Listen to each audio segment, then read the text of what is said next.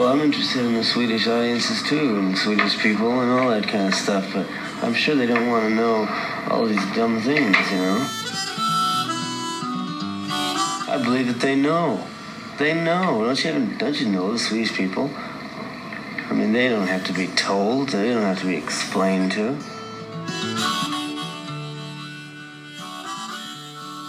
Välkomna till eh, Vi snackar Dylan, den svenska Dylan-podden. Och jag är Magnus Ringborg, er värd. Och idag har jag den stora glädjen att träffa Isabella Lundgren. Välkommen hit! Tack så mycket. Ja, det är fantastiskt att, att se det här och höra det här. Och eh, vi ska gå igenom din skiva Out of the Bell Jar ganska, ganska noggrant. Mm. Men innan vi gör det så kan du säga hur kom du in på Dylan? Eh, vill du ha den långa eller den korta Den långa, varianten? den Okej, långa. Den långa. Då, det var, då var det så att jag, eh, när jag var 13 år så blev jag kär i en kille som hette Anton Annersand. Som var Karlstads coolaste kille. Självklart. Mm. Han hade skinnjacka och rökte cigaretter och eh, hade ett rockband.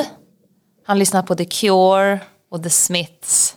Han pratade om den tyska pedagogiken och läste så, filosofiböcker. Och, så älskade ju han Bob Dylan. Och jag var absolut inte cool. Utan jag var 1,40 lång, jag hade munsår, glasögon, jag lyssnade på Doris Day. Wow, Doris Day! Jag älskar Doris Day. Är det sant? Och tittade på Disney-filmer, hade aldrig rökt en cigarett i hela mitt liv. Men jag var ändå fast bestämd att det skulle bli jag och Anton. Eh, och då förstod jag ju att vägen till den här mannens hjärta, det går genom Bob Dylan. Så då eh, köpte jag sju stycken skivor från cdon.com. Och sen så kom de på posten och så satte jag mig ner framför skivspelaren och tryckte på play. Och den första skivan som jag lyssnade på det var The Free Willin'. Det var Mm. väldigt imponerande. Orkar du med allihop där? eller? Ja, det gjorde jag. Du börjar med freewheeling. Ja, jag började med Free Willin'. Jag lyssnade på alla de där de akustiska skivorna. Så sen lyssnade jag på Another Side of Bob Dylan, Times Are Changing, Blond on Blonde, Blood on the Tracks. Oh Mercy beställde jag också av någon anledning. Det visste jag ju inte, men jag, det är en av mina favoritskivor. Jag älskar den skivan. Men vilket år är det här vi pratar om nu? 15 år var jag. Vad kan det vara då? 2003, 2002, 2003. Men det var de eh, tidiga som... Oj, nu, nu är hunden ute och nosar. Du, vad heter hunden? Vi får... eh, Kraken, han sitter här i mitt knä. Kraken. Ja, och en... Han eller hon? En han. Och vad gillar han för musik då? Han gillar också Bob Dylan. Är det sant? Mm, inte, inte, han gillar inte 80-tals Bob Dylan. Han är purist. Det kan vara lite mycket ljud i 80-tals... Ja, det var intressant. Där. Vi får göra en särskild podd om det där hundar och Ja, exakt.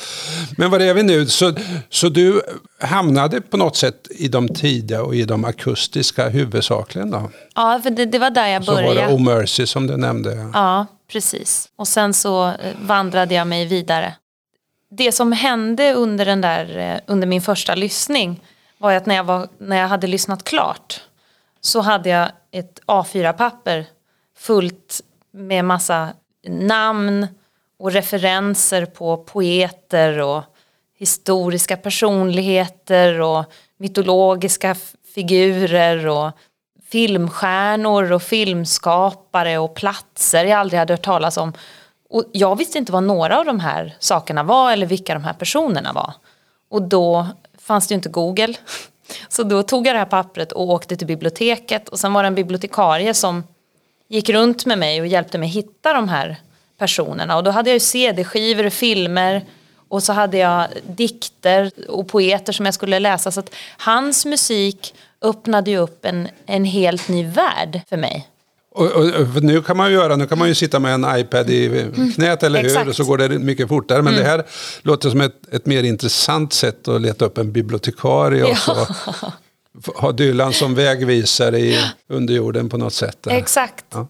En av de sakerna som jag återigen tycker är så unik med honom som artist och som konstnär det är att, att hans eh, verk pekar inte bara mot honom själv utan han öppnar upp en hel värld för den som lyssnar och den pekar den ut i världen.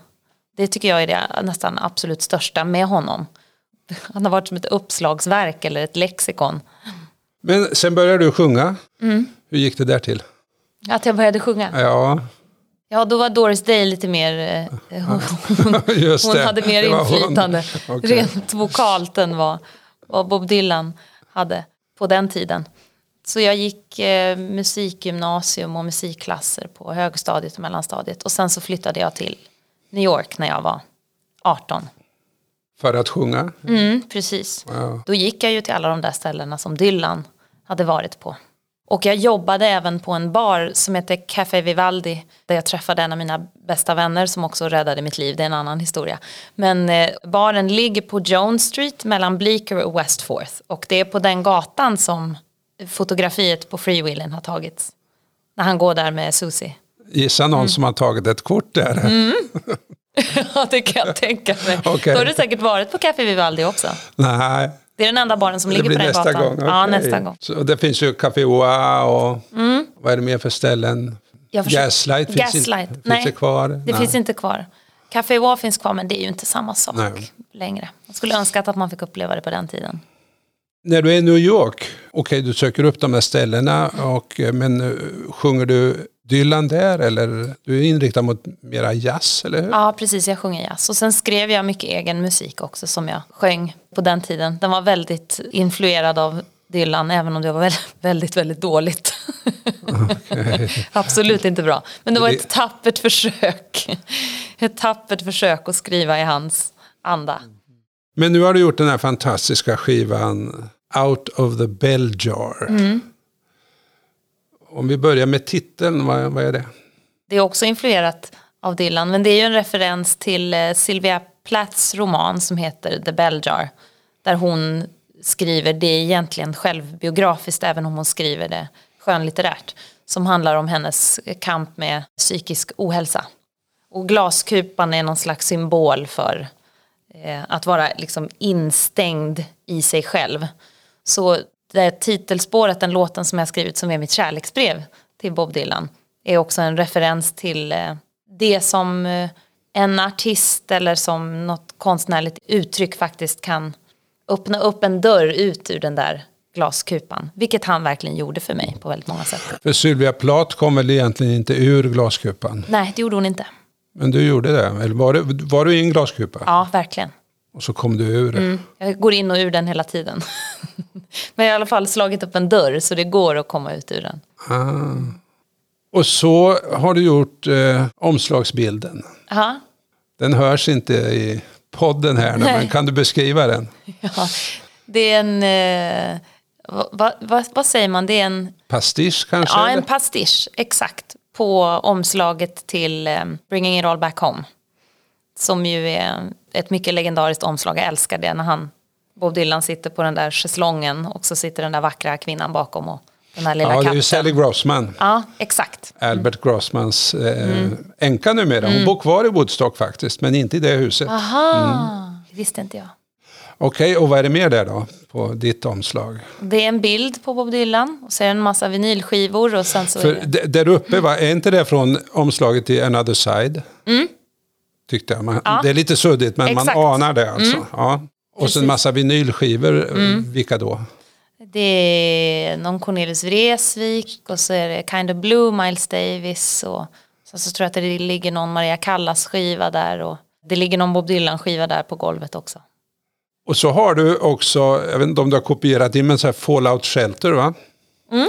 Eh, För det är ju på Dylans omslag, Exakt. Mm. eller hur? Sånt kärn, kärnvapens avfall Mm. alltså. Precis.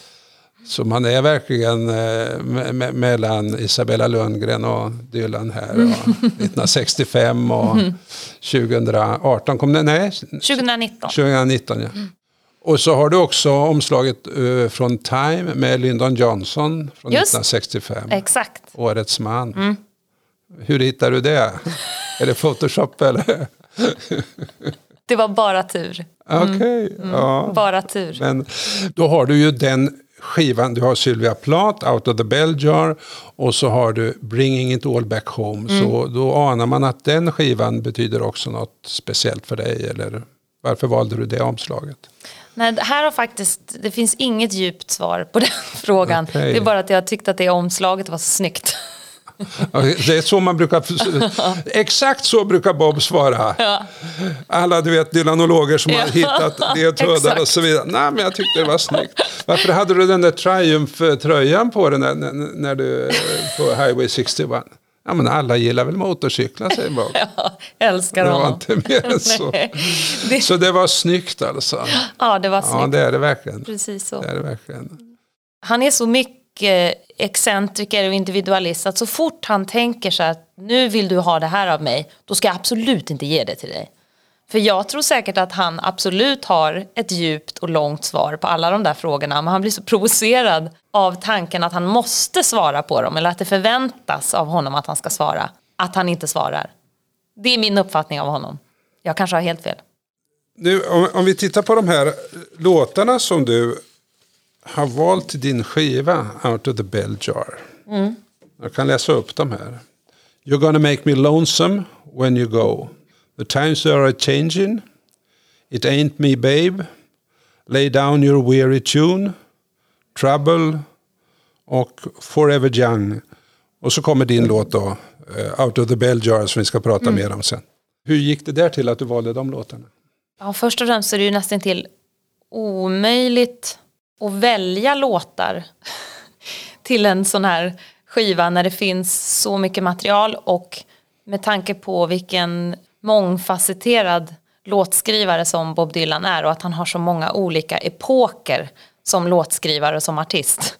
Så det går liksom inte att täcka hela honom och hans alster på en enda skiva. Så jag gick mest på hjärta och instinkt. Med någon slags tanke av att det skulle finnas någon i alla fall liten referens till de här olika eh, epokerna som han har som låtskrivare. Alltså du har tre 60-talslåtar, tre 70-talslåtar och sen Trouble ja. Som är sent 80-tal eller hur? Från hans Born Again period får man väl säga. Jag tror vi ska titta lite på den här Out of the Bell Jar. Titta, du har... Du kan den kanske? Jag kan den faktiskt. Okej. Kan du läsa första versen? It was a solitary place, the world I once lived. So I clung to the shadows and stuck to the gin. While darkness beguiled me and institutions compiled me, your back pages exiled me.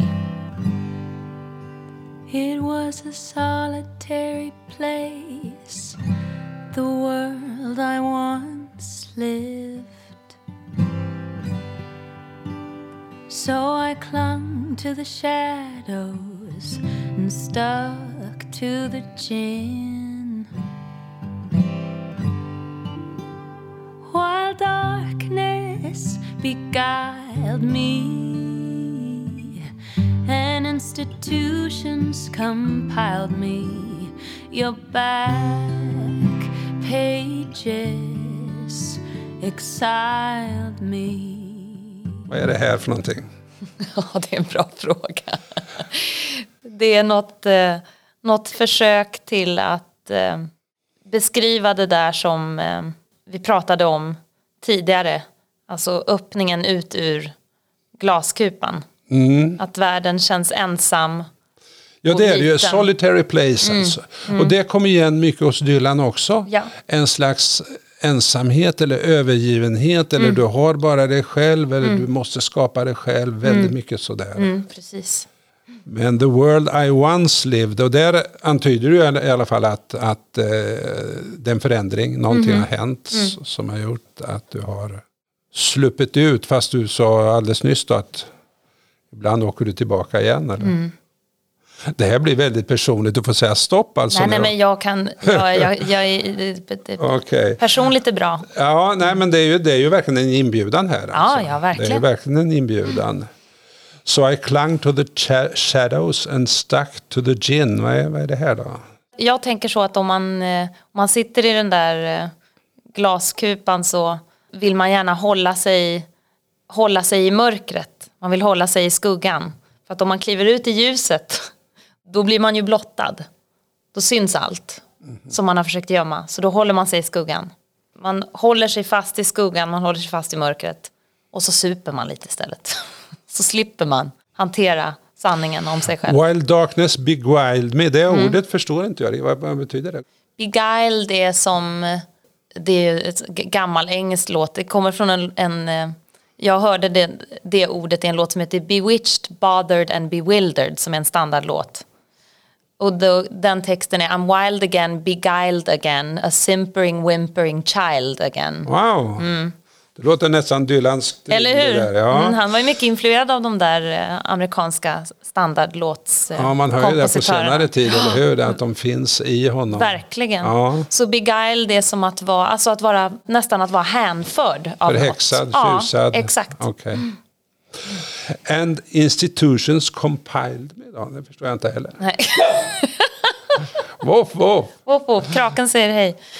Ja, men, eh, det där tycker jag är väldigt, eh, det som du sa innan också, att, eh, Dylan återkommer ju ofta, även i den här It's alright Ma, tycker jag det är tydligast. Det här med att, att hitta sig själv i en värld som tänker konventionellt och kollektivistiskt. Och det är ju det där med att institutioner, de är en symbol för det där konventionella och kollektivistiska och de försöker liksom trycka in en Ja. i är det, någonting. De, de sätter dig i fack på Ja, något sätt, eller hur? Det är det, ja, okej. Exakt. Och, och så kommer det här, ett, ett, verkligen Dylan igen här, Your back pages exiled me. Mm. Förklara. Det är en av mina favoritlåtar också, My Back Pages. Varför då? Från Another Side of Bob Dylan. Därför att jag tänker att den är så mycket han. Jag älskar först och främst den titeln och vad den titeln säger. Mina baksidor, det som står bakom, det som du inte ser. Och det är han, det jag upplever att det är någon slags, eh, inte en bekännelse men en, ett väldigt sant eh, uttryck för vem han, vem han är och vad som finns inuti honom. Det är därför just den titeln fick vara där, att det är ju hans baksidor som Och sen den frigjorde. där enorma eh, poesin, Crimson flames tied through my ears, Mm. Rolling high and mighty traps och så vidare. Pounced. Mm. Using ideas as my map. Det är en bra mening. We'll meet on edges soon, said I, proud neath heated brow. Okej, vi ska inte gräva ner oss i my back pages. Men den kommer in i alla fall i din, i din eh, låt. Your back pages exiled me. Så då är det exiled, då kommer man ut på något sätt. Va? Eller, Ja. Alltså de hjälpte dig. Precis så. I bid a restless farewell to the world I once knew. And no longer was I tangled up in blue. Romantic facts of a life in truth. You foundation deep, I know how. Like a rolling stone, I'll roll along now. Det var mycket Dylan. i Ja, det var mycket. Oj, oj, oj. Restless farewell. Den älskar jag också. Åh. Eh, Det är en irländsk folklåt som han, Restless Farewell, bygger på. Men nu kommer jag inte ihåg vad den heter bara för det. Det är inte Lord Randall här va? Nej. Det, det är ju eh, Hard Rain. Men Precis. eh, okej, vi får släppa det. Men han bygger ju hela tiden på saker. Precis, Eller hur? hela tiden. Hela tiden. Om man stjäl eller lånar eller bygger Mm. på eller utvecklar. Men i alla fall. På ett sätt uppfattar jag den som att han sticker. Det, det är lite självkritisk också. Ja. Att han överger och så funderar han över varför gör jag det?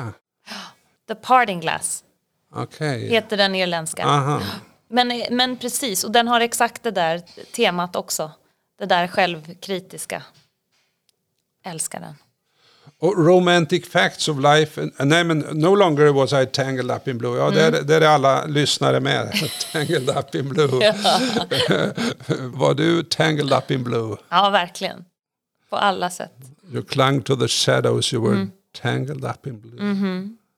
Ja, Det är ju märkligt med Dylan att han hittar de här äh, väldigt starka bilderna som, Ja. är, som fastnar och som är Mm. användbara och som är väldigt mycket olika stämningslägen som man kan relatera. En sann poet. Romantic facts of a life in truth. Det är också My Backpages. Ja, det, det är väl direkt därifrån va? Det är det. Den snodde jag bara. Eh, Men det gör ju han, så- Här skriver han i andra versen så här. Romantic facts of musketeers. Mm. Foundation deep. Somehow. Det var en bra imitation. och sen kommer den här raden som alla citerar jämt och ständigt. Ja. I was so much older then, I'm younger than that now. Mm. Jag undrar om det är någon som förstår vad han menade med det egentligen. Nej men det låter bra. Det, det är precis exakt så. Okej. Ehm, Det låter bra. Det är så han skulle säga också. Nej, men för mig är de raderna, Mm.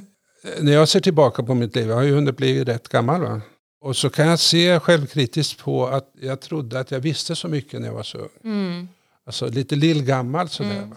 Och det tror jag har en, en ganska djup känd betydelse för många. Att Mm. man är yngre, det är inte att man inbillar sig att man är yngre och, och lär sig som en tonåring. utan, utan att man har en nyfikenhet och en kanske öppenhet som man önskade att man hade haft mer av då och mindre utav tvärsäkerhet. Mm.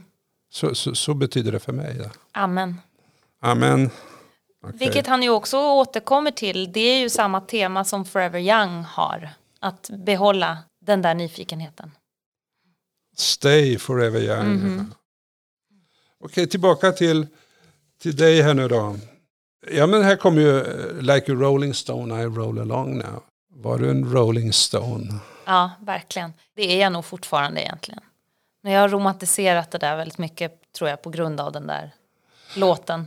För Like rolling stone är ju inte romantisk egentligen. Nej, verkligen är, inte. Där beskriver han ju, tycker jag, alltså det, det är en fantastisk låt men om man ser innehållet så gillar jag ju inte den så särskilt mycket för det, det är så mycket avståndstagande och en, en, en, verkligen ingen medkänsla med den här personen Mhm. som man beskriver som Mm. fixar sin egen undergång egentligen. Precis så. Det är väldigt lätt att romantisera det där eh, självutplånande. Jag tycker det är det han beskriver där är också. Det finns en ironi kring den där eh, personen som den där låten handlar om. Jag tycker att det är roligt. Och jag kanske tycker att det är roligt för att jag känner mig som den kvinnan som han skriver om. Jag tänker att det är en kvinna. Jo, det är Som ju. åker Princess omkring på, med motorcykel med diplomater med en Ja. siamesisk katt på axeln Ja. och lever liksom. Princess on a steeple and all the pretty people just drinking thinking that they got it made. Men Rolling Stone är ju på, på ett annat sätt i, i bluesmusiken så är Rolling Stone en som aldrig sitter fast, som rör sig hela tiden. Exakt. Eller, som inte binder sig vid någonting Nej. utan rullar vidare. Och det är det du skriver här, I'll roll along now. Mm. Precis. Jag upplever ju att han är det också. Han är ju en Rolling Stone. I alla fall eh, själsligt. Kan man vara en själslig Rolling Stone? Det kan man väl. Och han turnerar. Mm. Och han ger sig in på nya saker hela tiden. Ja, han vill inte cementeras i något. Och så kommer här en slags eh, refräng kan man säga, det är I took a journey. I took a journey to the stars. Lord, I have traveled far. I took a journey to the stars, Lord I've traveled far. Där, det hörs verkligen när du sjunger den. Mm. Lord I traveled far. Through a hard rain's fall out of the bell jar. I took a journey to the stars. Lord, I have traveled far through a hard rain's fall out of the bell jar. Through a hard rain's fall. Ah, ja, okej, hard mm. rain. Mm. Out of the bell jar. Mm. I took a journey to the stars. Det, det tänker jag på Forever Young. Alltså man, man skulle bygga en stege till stjärnorna. May you build a ladder to the stars and climb on every rung. Precis så. Men det är det där också med att lyfta blicken. Vilket återigen, jag tycker att hans musik, all musik och konst på något sätt som är bra. hur man nu vill definiera bra. Men de kan få en att lyfta blicken. Så är det, om vi säger ditt personliga perspektiv, är det Mm. det som ligger närmast? I took a journey to the stars. Är det det att du börjar se upp och se vidare och Ja. Mm. ut från dig själv snarare än att du letade upp diverse filmstjärnor där i New York? Exakt, precis Det så. kan man ju också göra. Jag har ju nämligen gjort det. Jag har åkt en sån här busstur. Eh, där man eh, åker förbi och så pekar guiden, där uppe bor Paul Newman. Och det kan ju vara underhållande. ja, men det, det är inte det du menar. Nej, det är inte här. det jag menar. Nej, okej. Inte de stjärnorna. okej. as we wayfare the lowlands into an old man's land.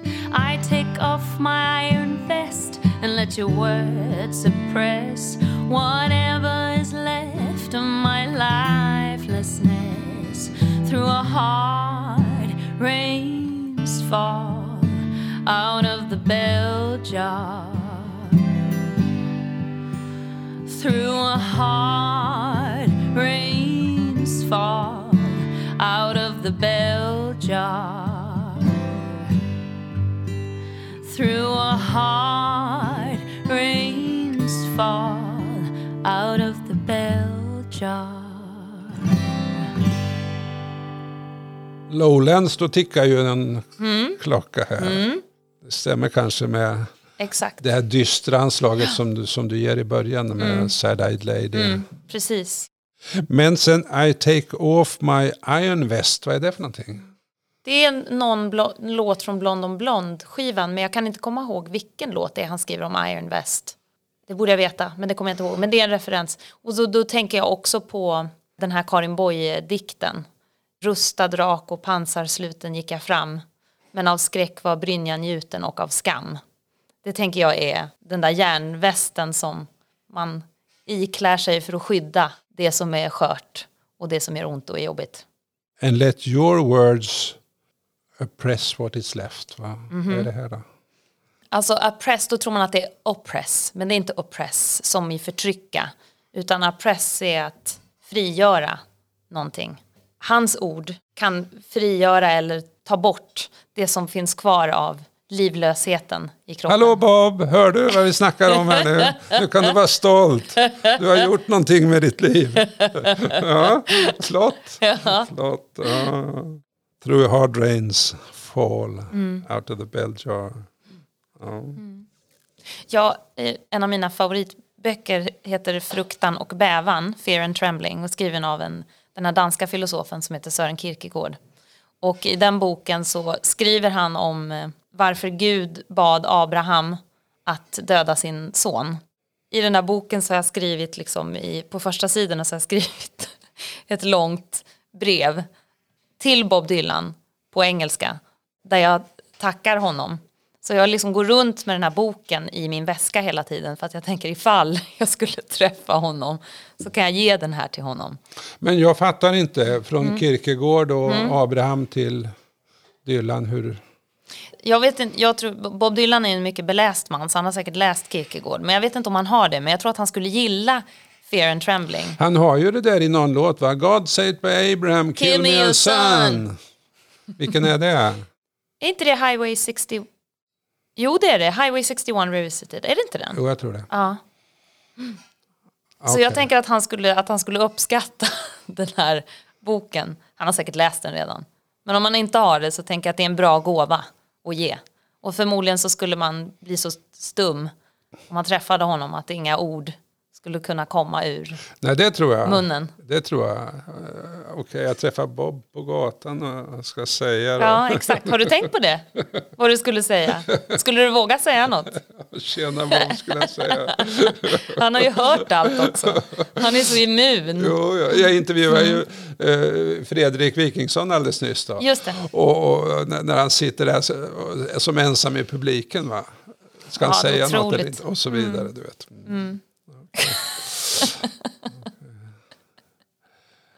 Men det här var väldigt mycket Bob alltså i den här låten. Mm. Fantastisk inramning till hela skivan. Tack.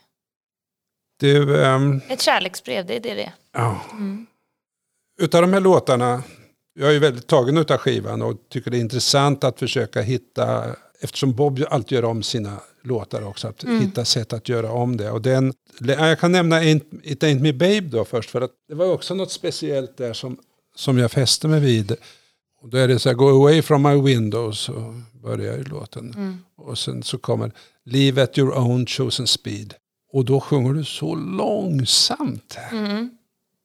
Och jag fick känslan av att alltså ett, ett avsked en puttar iväg den andra. Du är inte rätt person, it ain't me babe.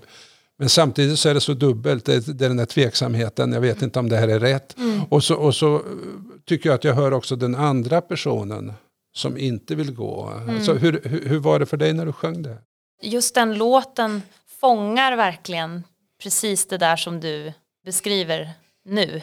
Och det är ett så specifik, en sån specifik situation som också är relaterbar för så många människor som lever eller har levt i olika romantiska eller kärleksförhållanden. Och det är det, återigen det där som en poet kan göra är att ta något som är allmänmänskligt och sen säga det på ett sätt så att det blir begripligt vad det är och relaterbart. Det är det som jag känner när jag sjunger den där låten också och när jag lyssnar på honom sjunga den att jag, jag älskar ju dig men jag kan inte ge dig det du behöver. Och då måste jag på något vis offra den här kärleken som jag har för dig för att jag vet att du aldrig kommer bli nöjd om du är kvar med mig. Och därför måste jag lämna dig. Ja. Fruktansvärt. Men sant. Och så valde du den här låten Trouble. Han har sjungit den sju gånger. Den, den var med på Shot of Love som kom 89. Från hans Born Again period när han var verkligen predikant kan man väl säga. Sju gånger har han gjort den på scen. Så det är inte många som har hört den från scen. ju. Nej, det är det inte. Och Shot of Love är ju inte någon av hans mest spelade skivor heller. Nej. Men du valde den, varför då? Det är ju en klagosång. på alla sätt och vis, en klagosång. Och jag älskar också de här, för det är egentligen ett, eh, särskilt slutet på den här låten, sista versen. Då refererar jag också jättemycket till um, It's alright Ma, den här eh, Nightclubs of the broken hearted, stadiums of the damned, legislator, perverted nature, doors that are rudely slammed. Då tänker jag också på den där, eh, på den versen i It's alright Ma. Flesh colored cries that glow in the dark. It's easy to see without looking too far that not much is really sacred. Det är egentligen samma tema. Nattklubbarna med en massa hjärtekrossade människor som dricker och försöker hitta kärleken men aldrig kommer hitta den där. De överfyllda arenorna med människor som står och skriker högt inför något som de inte ens förstår vad de skriker inför. Och sen är det det där igen med institutions, alltså att vi eh, legislative, lagförandet och eh, förminskandet av vår specifika individualitet och att försöka trycka in oss i någonting annat istället. Det har med det där hel, det heliga och det profana att göra. De här temana skrev han ju om tidigt också, fast han skrev om dem på ett annat sätt. På den tiden än vad han gjorde då.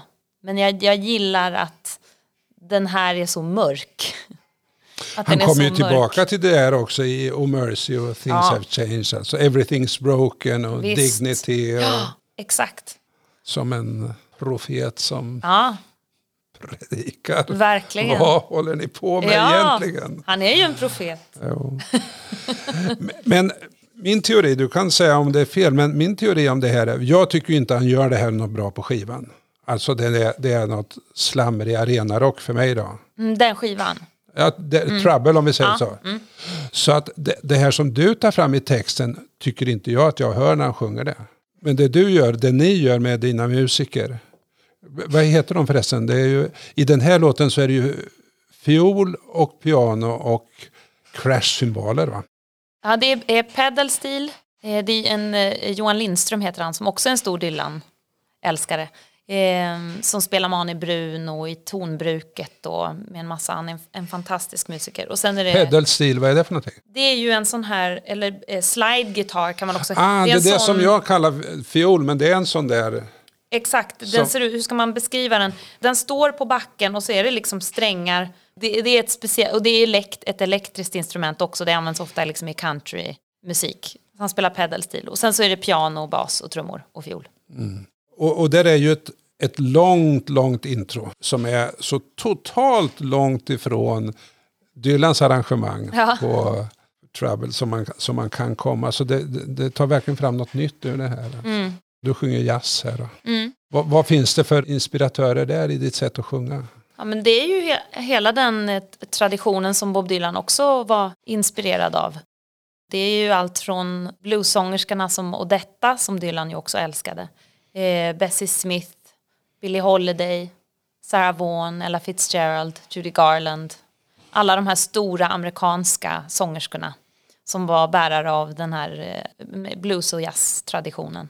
Det är också väldigt roligt, det finns ju någon intervju med honom, jag tror att det är då från den här eh, Don't look back dokumentären. När det är någon intervju med honom när någon fruktansvärt otrevlig journalist pratar om hans sätt att sjunga.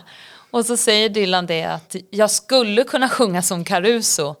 Det är bara att jag väljer att inte göra det. Vilket är väldigt roligt tycker jag. Och det är också roligt tycker jag att John Hammond som var A&R på Columbia Records som ju signade Bob Dylan är också är samma man som signade Johnny Mathis och eh, Billie Holiday och Andy Williams. Och han såg ju det där tidlösa i Bob Dylan som ingen annan såg då. Som tyckte att han var så här, han kan ju inte sjunga och han spelar ingen bra gitarr och vad är det för munspelsdravel. Men han såg ju storheten i honom. Jag har för övrigt en historia om det här. Okej, då tar vi den. Ja, som, vi- ja, när jag bodde i New York så bodde jag ihop med en, en, eh, en tjej som heter Erica som kom från Nyack som ligger i upstate New York. Och hennes eh, pappa, eh, Eric, han hängde och bodde uppvuxen i Greenwich Village. Så han var typ 15, jag kom, nej nu, jag kanske har helt, jag kommer inte ihåg hur gammal han var, men han, han i alla fall på, liksom, där slutet av 50-talet, början på 60-talet så jobbade han på ett café i Greenwich Village. Då var det en, en sen kväll, de hade precis stängt och han höll på liksom att torka av borden och allt sånt där. Och så knackade det på dörren och så står det någon, en ung kille där som brukade hänga där inne och det är ju Bob Dylan då. Eh, så han kommer in och så säger han så här, ja, jag, jag har precis spelat in min första skiva eh, på Columbia men jag har inte lyssnat på den än. Jag undrar om jag får komma in och lyssna för att jag har ingen, jag har ingen spelare hemma. Och då sa den här ägaren att ja, det är klart du får göra det. Och sen så hällde de upp lite whisky i hans kaffekopp och sen så fick Eric då, Ericas pappa, eh, fick sitta där med Bob Dylan när han för första gången lyssnade på sin första skiva. Det är en ganska bra story. Okej, och så tog han upp sin iPhone och filmade alltihop? Ja, eller? det hade han väl gjort om det var idag. Men sån lyx fanns det inte på den tiden. Du, det var en fin historia Mm. Isabella det här. Eh, himla roligt att prata med dig. Och en fantastisk skiva du har gjort. Mm. Tack. Keep on swinging med Bob får man säga. Ja. Tack ska du ha. Tack.